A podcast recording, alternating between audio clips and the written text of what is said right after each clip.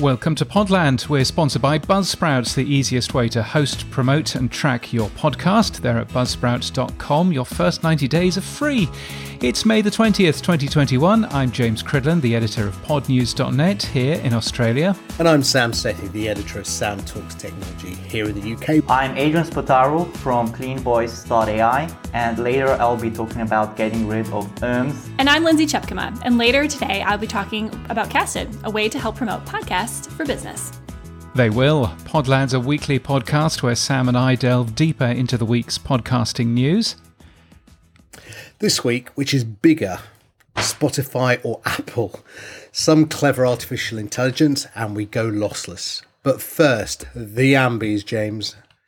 In the awards ceremony live from Los Angeles, California, the Ambies were announced. They are the first podcast awards from the Podcast Academy. Did you watch it, James? They were, yes, I did. I watched it along with a back channel on Slack with a couple of friendly folk, including Evo Terra. And um, yeah, it was a great event. Very smart. The podcast of the year went to Wondery's Dying for Sex. Wondery ended up winning five different awards, uh, which is good. They were the number one podcast studio. Crooked Media got four, Q Code got three. So yeah, it was a good, it was a good, positive showbiz, good feeling award, which was great. Excellent. Now, I've never heard, I should say, Dying for Sex. Is it worth listening to? Clearly, it's a winner. Clearly, it is a winner. I thought, oh, wouldn't it be good if I put the Dying for Sex trailer on the end of Pod News for that day and then listened to it and then thought, don't think I'll probably be able to broadcast that on podcast radio where the podcast goes out. And uh, yeah, I'm not sure that's going to work. There we go. But it's a great uh, story of essentially someone who didn't have um, long to live and she decided that uh, she would change her lifestyle quite dramatically. And uh, there was a lovely sort of bit at the end where the award was given out to her co host, and uh, it was a good time, really. Very nicely produced, very glossy thing on Twitch, on YouTube. I think 26,000 people were watching it live, and it's been watched by double that now. So, yeah, it, it did, it did very well. Now, you wrote about Evergreen Podcast won four Communicator Awards. What were they? Yeah, this was a separate awards, the Communicator Awards, and Evergreen Podcasts were very pleased to win that. There's also been awards, of course, from the Webbies. I always like the Webbies because I won one year both the judge's choice and the audience choice as well for the same thing for the Virgin Radio website, which I'm delighted by. So, therefore, the Webbies have a, a certain place in my heart. Um, so, good to see so many podcast winners for that awards as well. Now, Clean Voice. This is a new service called cleanvoice.ai. It claims it will automatically remove ums and ers from audio. You just upload the audio and it does it automatically for you. James, yeah. what did you think of it? It's really clever, really clever. Not just it gets rid of ums and ers and things like that. We use Descript, of course, but this system would do it automatically. But even more of that sort of thing it does. They are working on, I say they, Adrian is working on removing stuttering, which would be a good plan. I could have done that 50 years ago. And even when you stop a sentence halfway through and you rephrase what it is you're going to say, it will automatically spot that as well. So from Australia to Austria, I spoke with Adrian Spataru and he outlined what cleanvoice.ai can do. In essence, it removes all the filler sounds you produce during talking. So, for example, um, which might be removed from this episode, I guess, and ers. But also, we want to remove other sounds like stuttering, or for example, when you're rephrasing your sentence, and also other sounds which are, let's say, not nice to hear in a recording. Okay, that's really interesting. And you're using artificial intelligence to do the R's and the ums and the ers. Normally we use Sam, and Sam normally edits them out using Descript, uh, which is a, a, relatively good way of doing it. But you're using some form of artificial intelligence. How does that work? In essence, what we, what we are doing, when I'm saying we, it's just myself. Sorry for that. I'm used to that. you would see it from a phonetic perspective. The AI would try to find a phonetic sound of the um and the ers. Once it identified that phonetic sound, it also tries to see if it makes sense to remove it. Because when you're saying um, that um can come for in, in a way that it's in a sentence. So you could say, I, I, I think this is better than this. when you say Dan, that uh sounds same as um or whatever. So the AI is a bit more smarter, which it tries to identify if it makes sense to remove it, if it's within a word or if it's just a filler sound. So that's the basic approach how we do this. That's very clever. And you were talking about getting rid of stuttering in mid uh, July. I have stuttered and stammered all my life. So uh, that would be quite a thing if you're able to get rid of that. How is that going so far? So currently I have an algorithm which can remove some stutter. It's currently not available since, let's say, it detects every 10th stutter and the problem also is once you detect the stutter, it's not quite obvious how to correct it since there's a lot of ways we, you can stutter and that every way of stuttering needs a certain way of editing to make the sound as natural as possible. So it's still a work in progress. That said, I think it's possible to do it since I have, it can provide already value. And this technology does it you're joining us from Austria and I'm I'm wondering whether it works in other languages other than just English. That was one of the main motivations not only in English but also other languages. Here in Europe Descript like I've seen Descript is an amazing tool and it also can remove ums. It's not like uh, it cannot do something similar what we are doing. But the big difference is that Descript is limited only to an English language. And one of the big things is that here in Europe, we have so many languages. You have German, you have French, and so on. And we definitely support more languages than English. Yeah, I think that's certainly a very helpful thing. And certainly, I know living in Australia, but speaking British English, I know that there's more than just one English as well. So it's always fun sometimes when you're asking something which is used to American English to understand English or British English. Yeah, I'm sure that's a complicated thing. So, who, if people wanted to try out your tool, how could they end up doing that? And what's the business model behind it? So if you do it today then you would have to buy a license key and that license key would allow you to upload a single file or up to 10 files depends how many license keys you want and then it will render that audio for you. So you will upload the audio it would remove the ums and then you get the clean audio back. Now that's the current one. In a week so i guess end of this mm-hmm. week on Friday. Which is tomorrow as this podcast goes out. Yeah. Then it will be a subscription based model. So that will be starting from $10, where you can upload five hours of audio and you again same thing as before but you without needing the license key okay. Well that's very cool. That's very cool. And in terms of the future is this always going to be a tool at cleanvoice.ai or is there going to be other ways that you can get rid of ums and ers in the future perhaps by working with podcast hosting companies? We are in early talks with certain companies to integrate clean voice currently we still have to figure out a way which is sensible for both of us. Um, for now, that's a more longer term idea. Since my goal is to create the best um, remover, and, and after that, uh, we can see how we can integrate it to other platforms. But that's more a long term plan. Yeah, sure. It's certainly a really interesting piece of technology and certainly a very clever uh, thing that you're doing here. So I'm particularly keen to find out how it goes on. What are you using under the hood, by the way? Are you using Amazon stuff or Google stuff, or where's all of this stuff hosted? None of that. The problem with these tools mm. is that they're speech to text tools mm-hmm. where you give an audio and it will give you the text back. And that's how Descript removes ums because it knows where the ums are based on the text and yeah, that's about it. The problem with these tools is that you cannot use them if you don't speak perfect English. Right. If you're a native English person, it's not a problem. But especially if you want to support other languages, this is not the right way. In this case, I did the AI by myself since I'm a data scientist. I've been working with AI for a long time, so I built my own AI in that regard. And the current tools out there, like Google and so on, as mentioned, the problem is if you're not a native speaker, they don't provide much value. So you're hosting this stuff yourself. It's your own AI, your own tools. This can't be the first AI piece of work that you've uh, done in the past, Adrian. What other exciting things have you been working on? Prior from this, except of work, of course, where I've done a lot of projects for clients, mm. my personal project was Bezier.ai, which is AI tool which helps you draw stuff. So for a graphic designer, you would maybe draw an icon for your website. You would have an AI to do it for you instead. So yeah, it's not my first endeavor in that regard. Wow, gosh.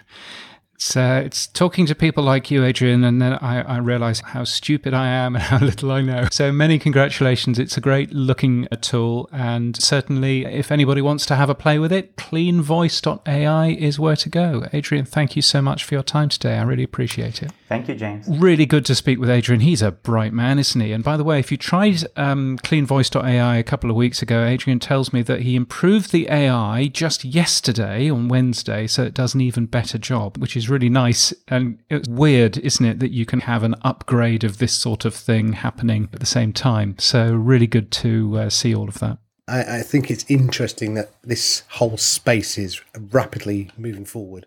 It'll be a good comparison with what we do with Descript when we use this later. Indeed. So we can either use Clean Voice for this podcast. What's your thinking there, Sam? Shall we use Clean Voice for this podcast and not do any de-umming and de-erring otherwise? Yeah, I think we'll see how it works. I think I'm going to put it through both because we have that fun of you editing and then I sub edit. That's the best way to get it out there, James. I, I, think we'll try it in both and just let's see what the result is. Maybe we can talk about it next week. Well, maybe we can. Maybe that's a plan. I love the way that he also says, Oh, yeah, I also built that thing that makes it automatic for you to paint and draw and things like that. And you go, clever people who you really want to succeed. Great to talk to Adrian earlier on. Now, Apple and Spotify seem to be on a weekly bun fight. This week it's about lossless audio. Apple and Amazon have joined Spotify by announcing lossless audio for their music streaming services. The question is, will anyone notice what's happened, James? You wrote a big article on this. I did. I wrote a big article on it. So I used to, when I worked in the radio industry, in the UK, there's this thing called DAB, which broadcasts the radio over uh, the air. And lots of people were very moany at the audio quality because on a DAB radio, you can see the bit rate. So you can see, is this 128K? Is this 64K? What is it? And lots of people were very moany about the audio quality. And I did a very sneaky and underhand thing once with a radio station that I ran called Virgin Radio The Groove where we took the Groove's output and we changed it so that instead of saying 128k on the screen, it said 160k on the screen because it was using 160k's worth of, of bandwidth. And so lots of people emailed and said, How wonderful, you've improved the audio quality. It sounds brilliant. It sounds excellent. Thank you so much for doing this. I just changed what the number said on your radio. I hadn't changed the audio quality at all. I just filled the extra 32K with some images. And I think that goes to show that for quite a lot of people, not everybody, but for quite a lot of people, audio quality is something that we just don't really notice. And we have to have something on our screen telling us that this is hi fi sound. I am not entirely convinced that people are going to spot this, but Apple, Amazon, and Spotify have all said that they're going to be using 24 bit 192 kilohertz audio, which is up to 3.7 megabits a second to listen to if you want to end up using that. So I think if you were to download a Joe Rogan podcast, it would be more than three gig if they were doing that in high res. But apart from anything else, you can't listen on virtually any headphones. Many devices, Bluetooth headphones won't work with it. And secondly, it's nothing to do with podcasts either. So it's just purely music. And I'm not sure that it's the right thing to do for podcasts. Maybe the right thing to do for music, but as I say, I'm not entirely convinced that most people will realize. As you know, I do River Radio, and we're going to be starting at 32 bit mono. There you go. It's so expensive, and I wonder how bad or good it will be. But 128, you said, or 160? Yeah, yeah that's over 100,000 a year. Exactly. So if you can lower the amount of bitrate that you use without it sounding appreciably worse, then that's probably a plan. Interestingly, Apple, Amazon, and Spotify are all doing this. So Amazon and Apple have said that it'll be free for their users. Spotify Hi Fi I think they were planning on selling it as an additional fee for hi fi sound, but I'm not sure they will now. And YouTube Music, which is the music service that I use, they have said they currently use 256k AAC, which, by the way, lots of tests have said that people can't tell the difference between that and lossless anyway. But they've said publicly that they won't be going higher than that because their music licensing costs would change quite dramatically if they did, which is interesting because hearing music licensing companies, the music companies want to charge more for high quality audio is an interesting side which I hadn't appreciated. So that's the wonderful world of music licensing, which is always for fun. I think, though, this is one where Apple will win. Now, the reason I think that is about a year ago, when Apple started to launch numerous chips of its own. So the headphones with mm. an H1 chip in it, with the Apple Home Studio, their equivalent to the uh, the Alexa with the W1 chips in, mm. and the M1 chips. The fact that they've built this ecosystem of chips means that they can start to do cleverer stuff than Amazon or Spotify that are just software driven. And in the Apple announcement, they said that they will play Dolby Atmos tracks on all AirPods or Beat headphones with an H1 or W1 chip, as well as the built in speakers in the latest iPhone, iPad, Macs. So it tells me that they're going to use hardware acceleration to make that sound better. And I think that's going to be where, again, they will have an extensive advantage over Spotify and Amazon. So it'll be interesting to see when that comes out. Absolutely. And my understanding of the way that Dolby Atmos can work is it can work uh, in in terms of a very sort of spatial sound where if you turn your head you hear different things going on. So if you're listening to an orchestra, for example, and normally the violins are in the left side, the uh, the double basses are in the right hand side, but as you turn your head round, then obviously all of the instruments will change.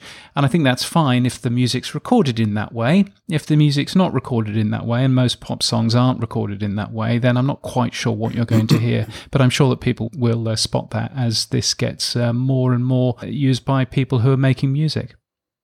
I'm sure it'll be something that people will get very excited about. Whether or not people notice really is an interesting one, but not necessarily for podcasting. But who knows? There have been podcasts that have been announced which have been called high definition podcasts, and iHeartRadio did a lot of work with binaural sound as well, and they were getting very excited with that bit too.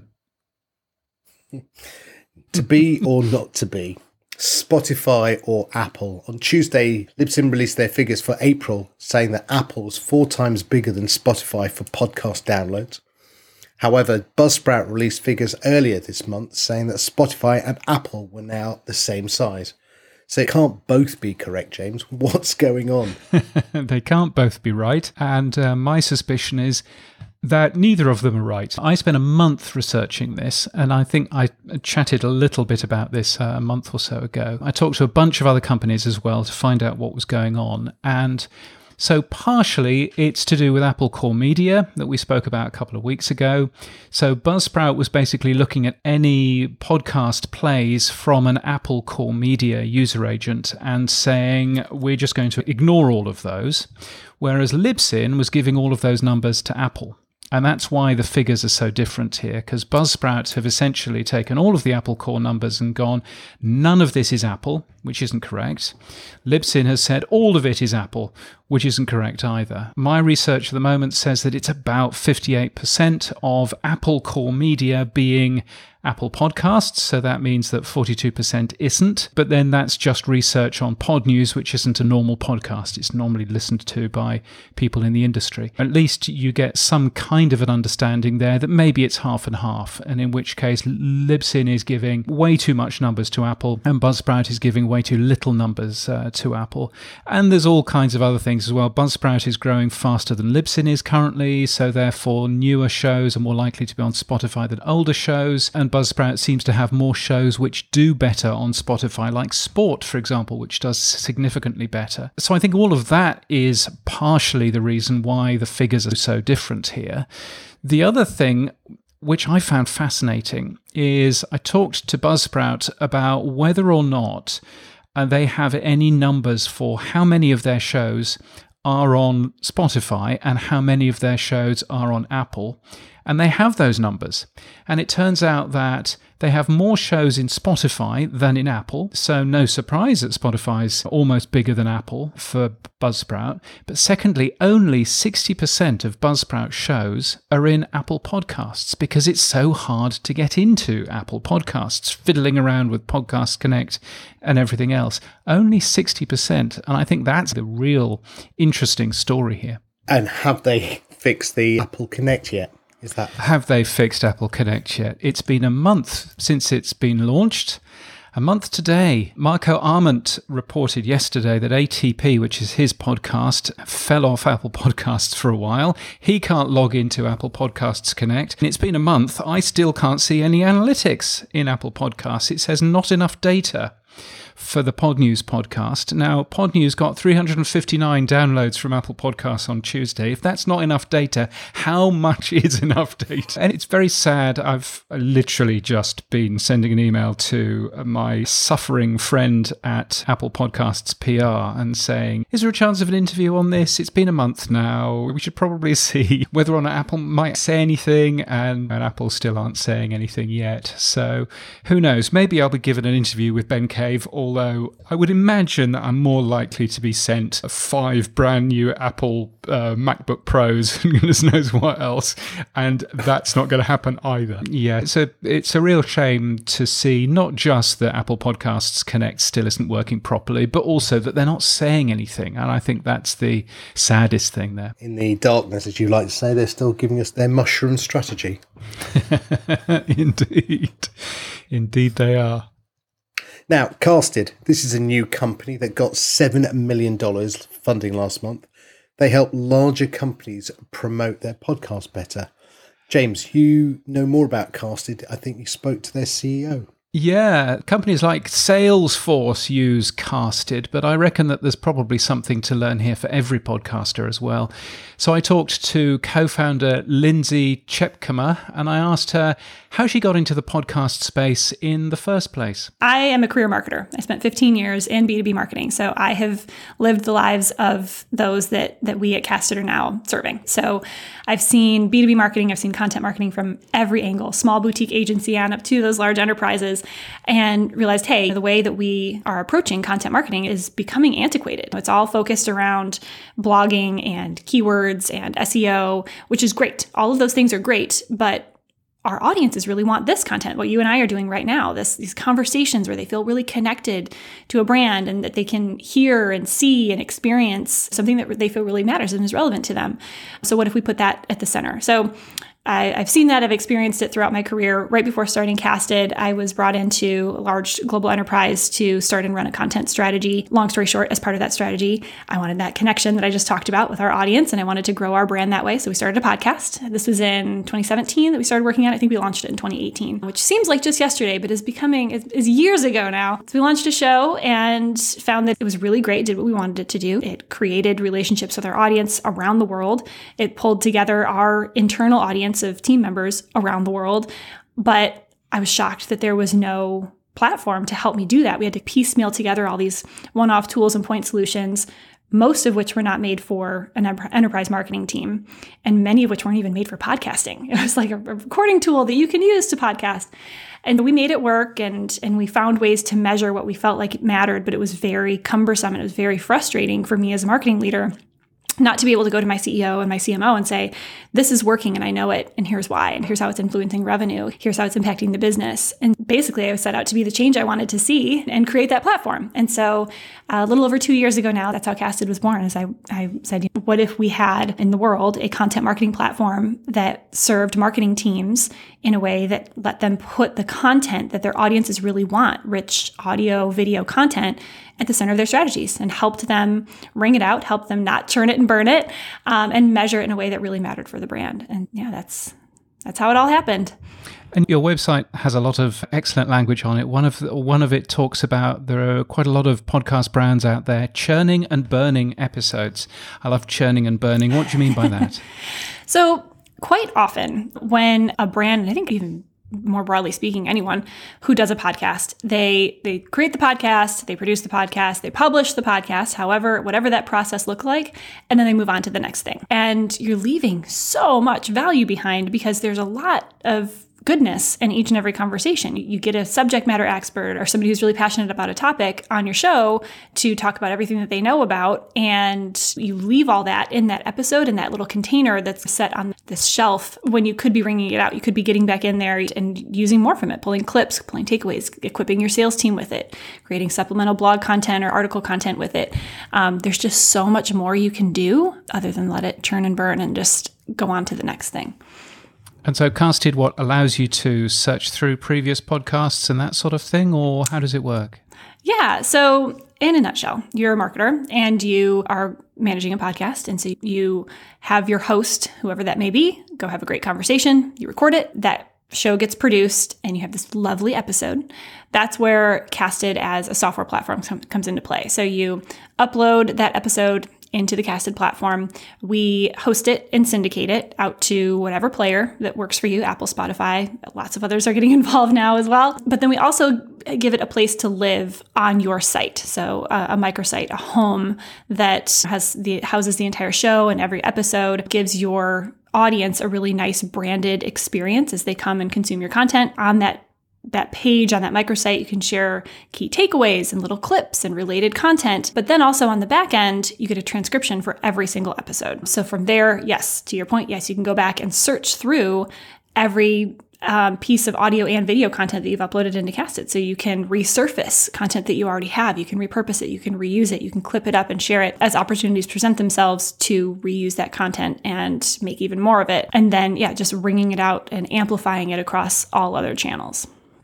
That's very cool. And uh, something that I used to do an awful lot around some of the websites that I used to run was making sure that as much of the content as possible was evergreen. So you could mm. go in, reuse as many little chunks of content as you possibly could. And it sounds as if that's doing exactly that for podcasting as well, which is uh, great. It's true. And then with analytics, with metrics that really matter specifically, because again, we're talking about um, marketing teams that represent brands, specifically, you know, enterprise B2B.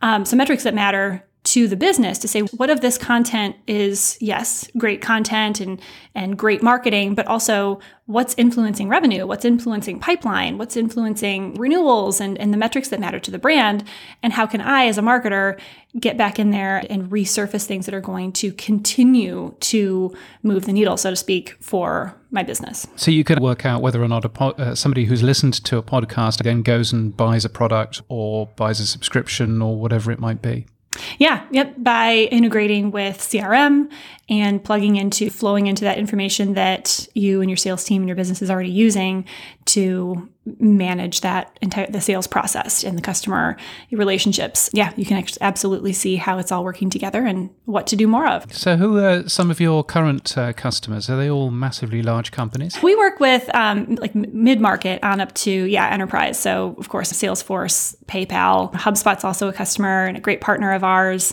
Drift is a, a fantastic brand and a wonderful partner and customer of ours. Yeah, we work with uh, a lot of SaaS companies. I think by default they are early adopters, not just of us, but of podcasts in general. But yeah, lots lots of other financial institutions and venture capital firms are are big into thought leadership and therefore podcasting. So yeah, a nice range of, of industries and, and company sizes.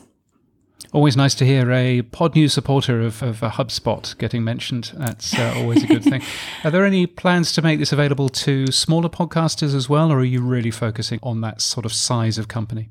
Yeah, so we are made for and designed for kind of that mid market on up to, to enterprise. That said, we do have a few smaller customers that have prioritized this approach, saying, hey, we're going to put our shows, audio and video content at the center. That's, there's a huge opportunity for us. Thought leadership is massive. It, it does create more connection with your audience, it does build more relationships with your audience. And yeah, just because you're small doesn't mean that you can't prioritize that. But typically, yeah, we are the best fit for kind of that mid size mm. on up to very large company. Now, last month you announced a $7 million funding round. Many congratulations on that. I'm guessing because I'm talking to you on your private yacht at the moment, I'm guessing that that's where the money's going. No.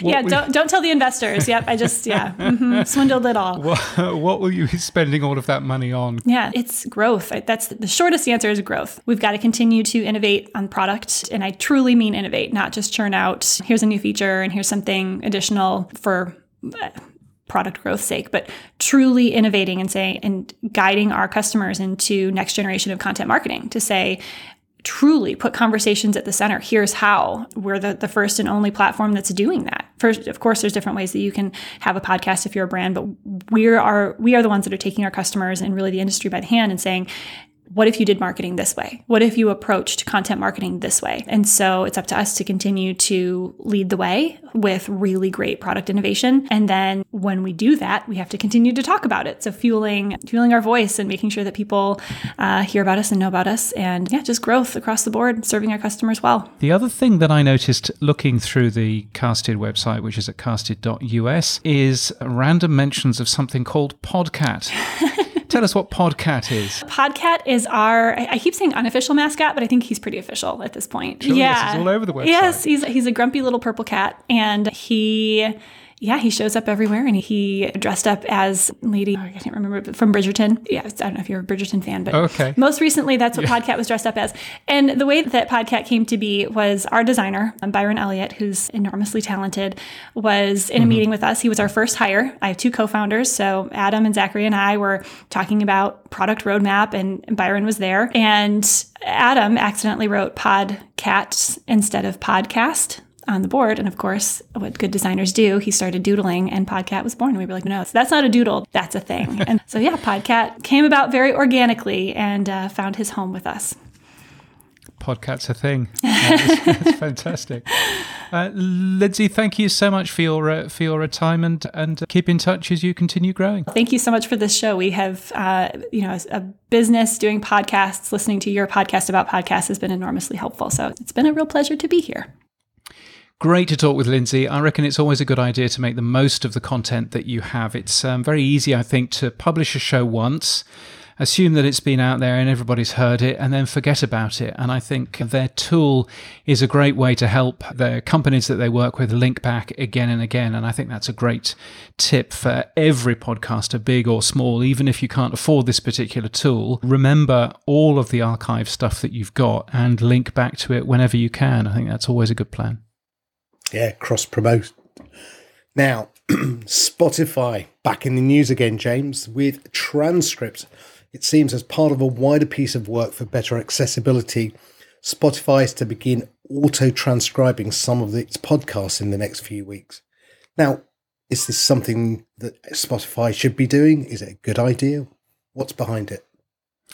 Yeah, I think it probably is something that they could, that they should be doing. They plan to enable transcripts for every podcast in the future, but they will be auto transcribing the podcasts that they own already. I hate to say I told you so, Sam, but back in May of last year, I spotted something in the terms and conditions, the new Spotify terms and conditions, which said that they were thinking about automated transcripts. So I was quite pleased to be first with the news a year ago. which is always a nice thing. But I also wrote something at the time around automated transcripts and whether or not all podcasters wanted those. The problem with an automated transcript is that it's about 95% accurate, which means that every one word out of every five is wrong. That's not quite how maths works, but you, you get the idea. There's an awful lot of wrong words in there. So automated transcripts aren't always the best plan. One would question how could I go in and correct Spotify's transcript? Is that a thing? And anyway, the podcast index has a podcast transcript tag, which is now available, and maybe Spotify should be using that one as well. The good news is if you use Chrome as your web browser or you're on an Android phone, then live captions are available for every podcast app that you use, which is a great thing. If you're on an Apple phone, unfortunately, you're a bit left out for now but a good thing, I think, in terms of accessibility from Spotify's point of view. Is that the only benefit of transcripts? We've been told time and time again that it's got an SEO or podcast SEO functionality. Do you think it has, or is it just something that we just do and uh, and hope that Google will index it? I'm sure that Spotify will feed in these automated transcripts into their own search engine, which is really when people talk about podcast SEO, it's very much, I think, talking about what the podcast app search engines kick back rather than what Google does. I'm still not very convinced that Google has a massive impact on podcasts discoverability, although who knows, maybe it does. But it'll certainly help. And I know that Apple have been doing stuff like this in the past. So if you do a search within the Apple Podcasts app, then you do get some results which are clearly automated transcripts in that particular app. I'm sure that there are benefits in terms of SEO. There's clear benefits in terms of podcast reporters, as Carmen said from The Verge when she was uh, tweeting about this, because it'll make life an awful lot easier for all of us to be able to quickly skim through a podcast and find out what was said in it so that we can then go and find out the, the actual bit of the audio. So that'll be useful. But uh, all of this kind of stuff is, I think, very handy as long as it gives the content creator the control that they really ought to have because they are the people that make the content. And if I want to opt out of automated transcripts or if I want to be able to go in and correct them, then to my mind, I should be able uh, and afforded the opportunity to do that. It'll be long before we're not needed, by the way. You know that, James, don't you? Yes, I, I was talking. I was talking only this uh, morning to Bryan Barletta from Sounds Profitable, who has found this amazing piece of automated tools that will learn your voice and do a better job of it than Descript. And apparently, we won't be needed at all. So, uh, you know, who knows? Well, I was thinking there's AI software that can write posts now. So the Washington Post had been using that mm. for some of their sports journalism. So you've got the ability to write the post. You've got overdub and other voice tools that will speak the text. You then can auto transcript it. And there's software now that will auto summarize a transcript as well. So you could get the, the summary back at the other end if you wanted. Yeah, and done in your voice if you wanted to as well. And all of that I think is, is, is really interesting. What might be really interesting is to give a bunch of software or uh, the entire RSS feed that I use to produce pod news with, give it all of that and basically say go. and it would take all of those stories, make short short versions of each of them, stick them all together, get me to voice them automatically. That would be a thing. Maybe I'll do that when I'm away on a holiday at some point in the future when I can leave this country. Also, uh, a company I found today that just launched, typestudio.co which is a, another audio transcribing software, but it's in browser only. Yeah, ah, interesting. I shall check it out. Now, I just to finish off with, there was a couple of stories that I thought I'd ask you about. First one, we keep talking about them. Netflix is said to be expanding their podcast activity and taking pitches from production companies. So now, last week you said you thought it might just be them putting a podcast out for a film or TV show that they had. But this seems to suggest that it's a broader use of podcasting. Yes, and I'm not quite sure what the underlining story is. I, I, remember reporting on something called Netflix Plus, which they're apparently working on, which is some kind of get closer to the action portal that will be inside the Netflix app. So maybe it's that, but the fact that they're taking pitches from other independent companies seems to suggest that they've got more ambitions in that field. Who knows? Maybe on the other side, maybe they're using podcasting as Amazon is, for example, as a way of incubating story ideas and things that they can then turn into TV shows in the future. Maybe that's the plan. Really don't know, but I think it's interesting to keep an eye on. And you're there absolutely convinced that Netflix is going to buy Spotify. I'm yep. there convinced that Netflix is going to crash and burn because it's um, spending so much money.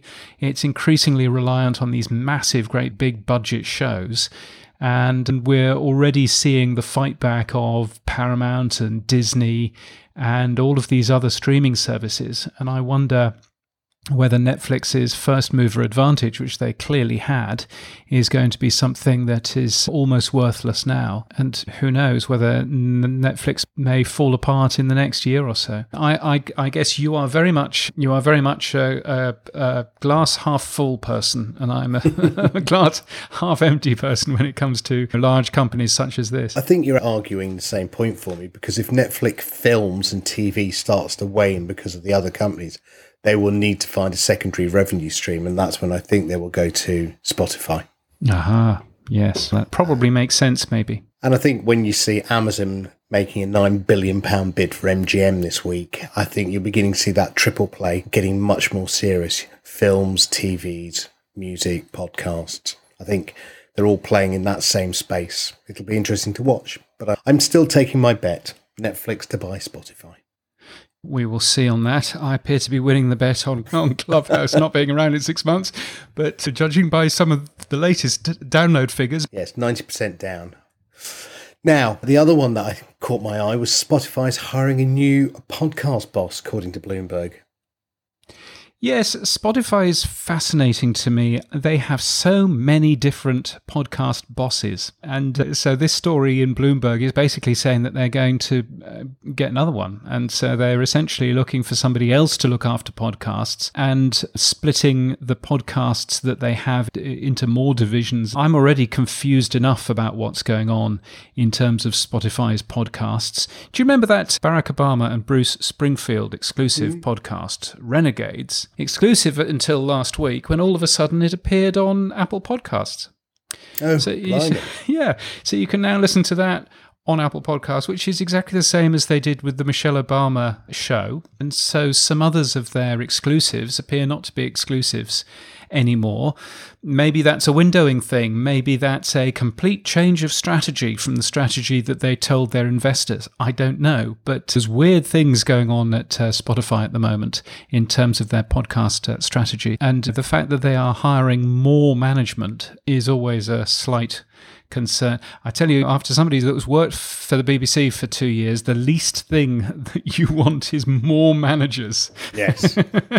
Get rid of them. You absolutely don't need any more of those. Yeah, interesting seeing what's going to happen at Spotify there. Uh, expect Joe Rogan on Apple anytime soon then. Uh, yes, or maybe. Which is, which, by the way, is a w- really weird thing with Joe Rogan. Joe Rogan is still in Apple Podcasts. The feed is the old feed is still in Apple Podcasts. There's one show in there which dates from April of last year, randomly, and that's it. There's no other shows. There's no communication in that feed at all that Joe Rogan is now available exclusively on Spotify. There are no clips being posted. There's no opportunity. That's the most subscribed to podcast of, for, for a certain generation. That's the most subscribed to podcast. Yet Spotify aren't using the Libsyn feed that they have to promote the fact that Joe Rogan is now exclusive on the Spotify platform. And that to me is just really weird. Why would you throw away that incredible opportunity that you have to reach Joe Rogan listeners themselves? By putting something new in that podcast feed. Maybe somebody's forgotten their Libsyn password. Maybe they should uh, be dropping Elsie an email to say, What's the password again? I've forgotten it. But you look at that and you think, Surely that's a, an obvious thing to do. So, again, I don't really understand how Spotify works. Maybe this new person who they're hiring will clear it all up. Maybe they will. Who knows? Now, podcasts, Sam. We've not really talked about the amount of content that we listen to, and I think it would be nice to do that every week. So I was wondering, what podcast are you listening to at the moment? So I tend to listen to tech podcasts. I, I have the same thing with my book reading. I don't read fiction books. It has to be non-fiction. I can't see the point.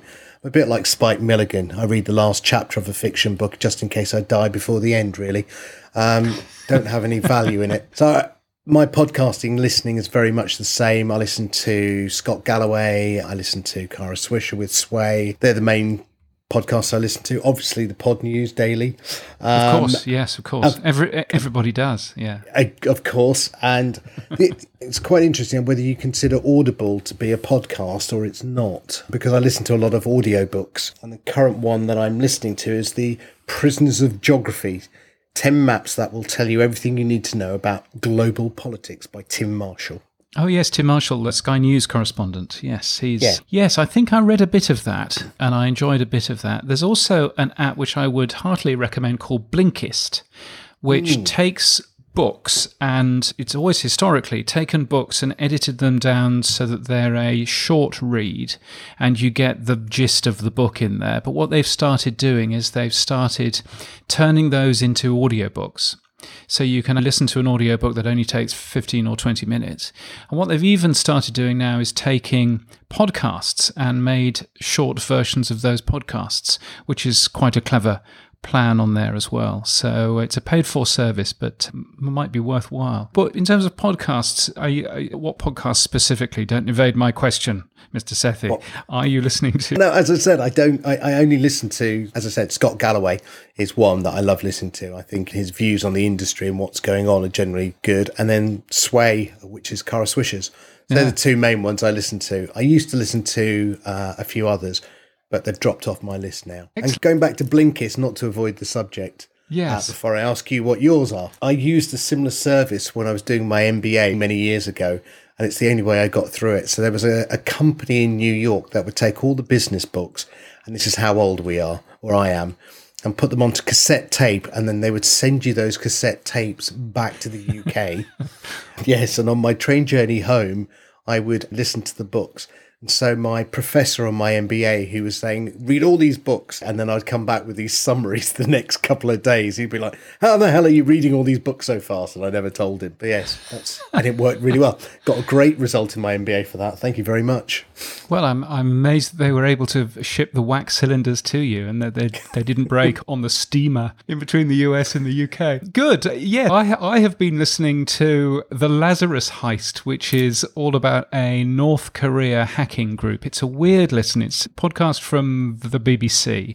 It it's a podcast which is full of ad breaks for their own shows, which is really weird. So they've clearly understood the benefit of cross promos, which is a nice thing. And there's also something slightly weird about listening to stories of the propaganda that comes out of North Korea on a podcast which has been produced by a state funded broadcaster of a Western nation. Because you can't help but think that there's probably a little bit of propaganda on that side of it as well. But it's a fascinating listen. It's really interesting. It starts off with the Sony entertainment hack after Sony was bringing out a new film about the killing of King. Kim Jong il or Kim Jong, whichever of the Kims it was, and then goes into lots of other things that the North Koreans have also apparently been involved with. So, uh, well worth a listen. Clearly, my podcasting has to be listening to the winners of the Ambi, so I'm going to go back and listen to Dying for Sex this week. and why not? What's been going on uh, for you in Podland this week, Sam? Unlike you, who's much busier, so I will ask you in a second. I've been kindly invited by Harry Morton onto the podcast 24 as a panelist, so I'm looking forward to that.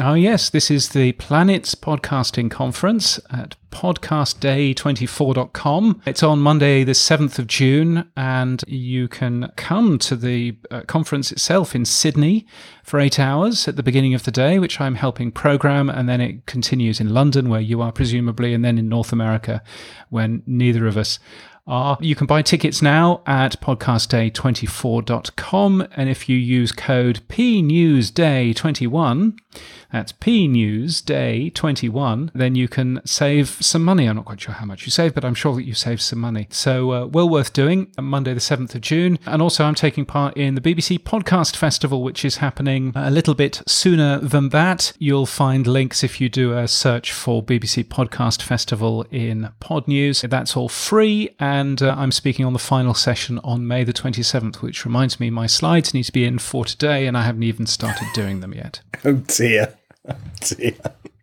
But that's the story of my life. Uh, so there we go. That's it for this week. Uh, Come back to Podland next time. Follow us in your podcast app, or we're at podland.news on the web.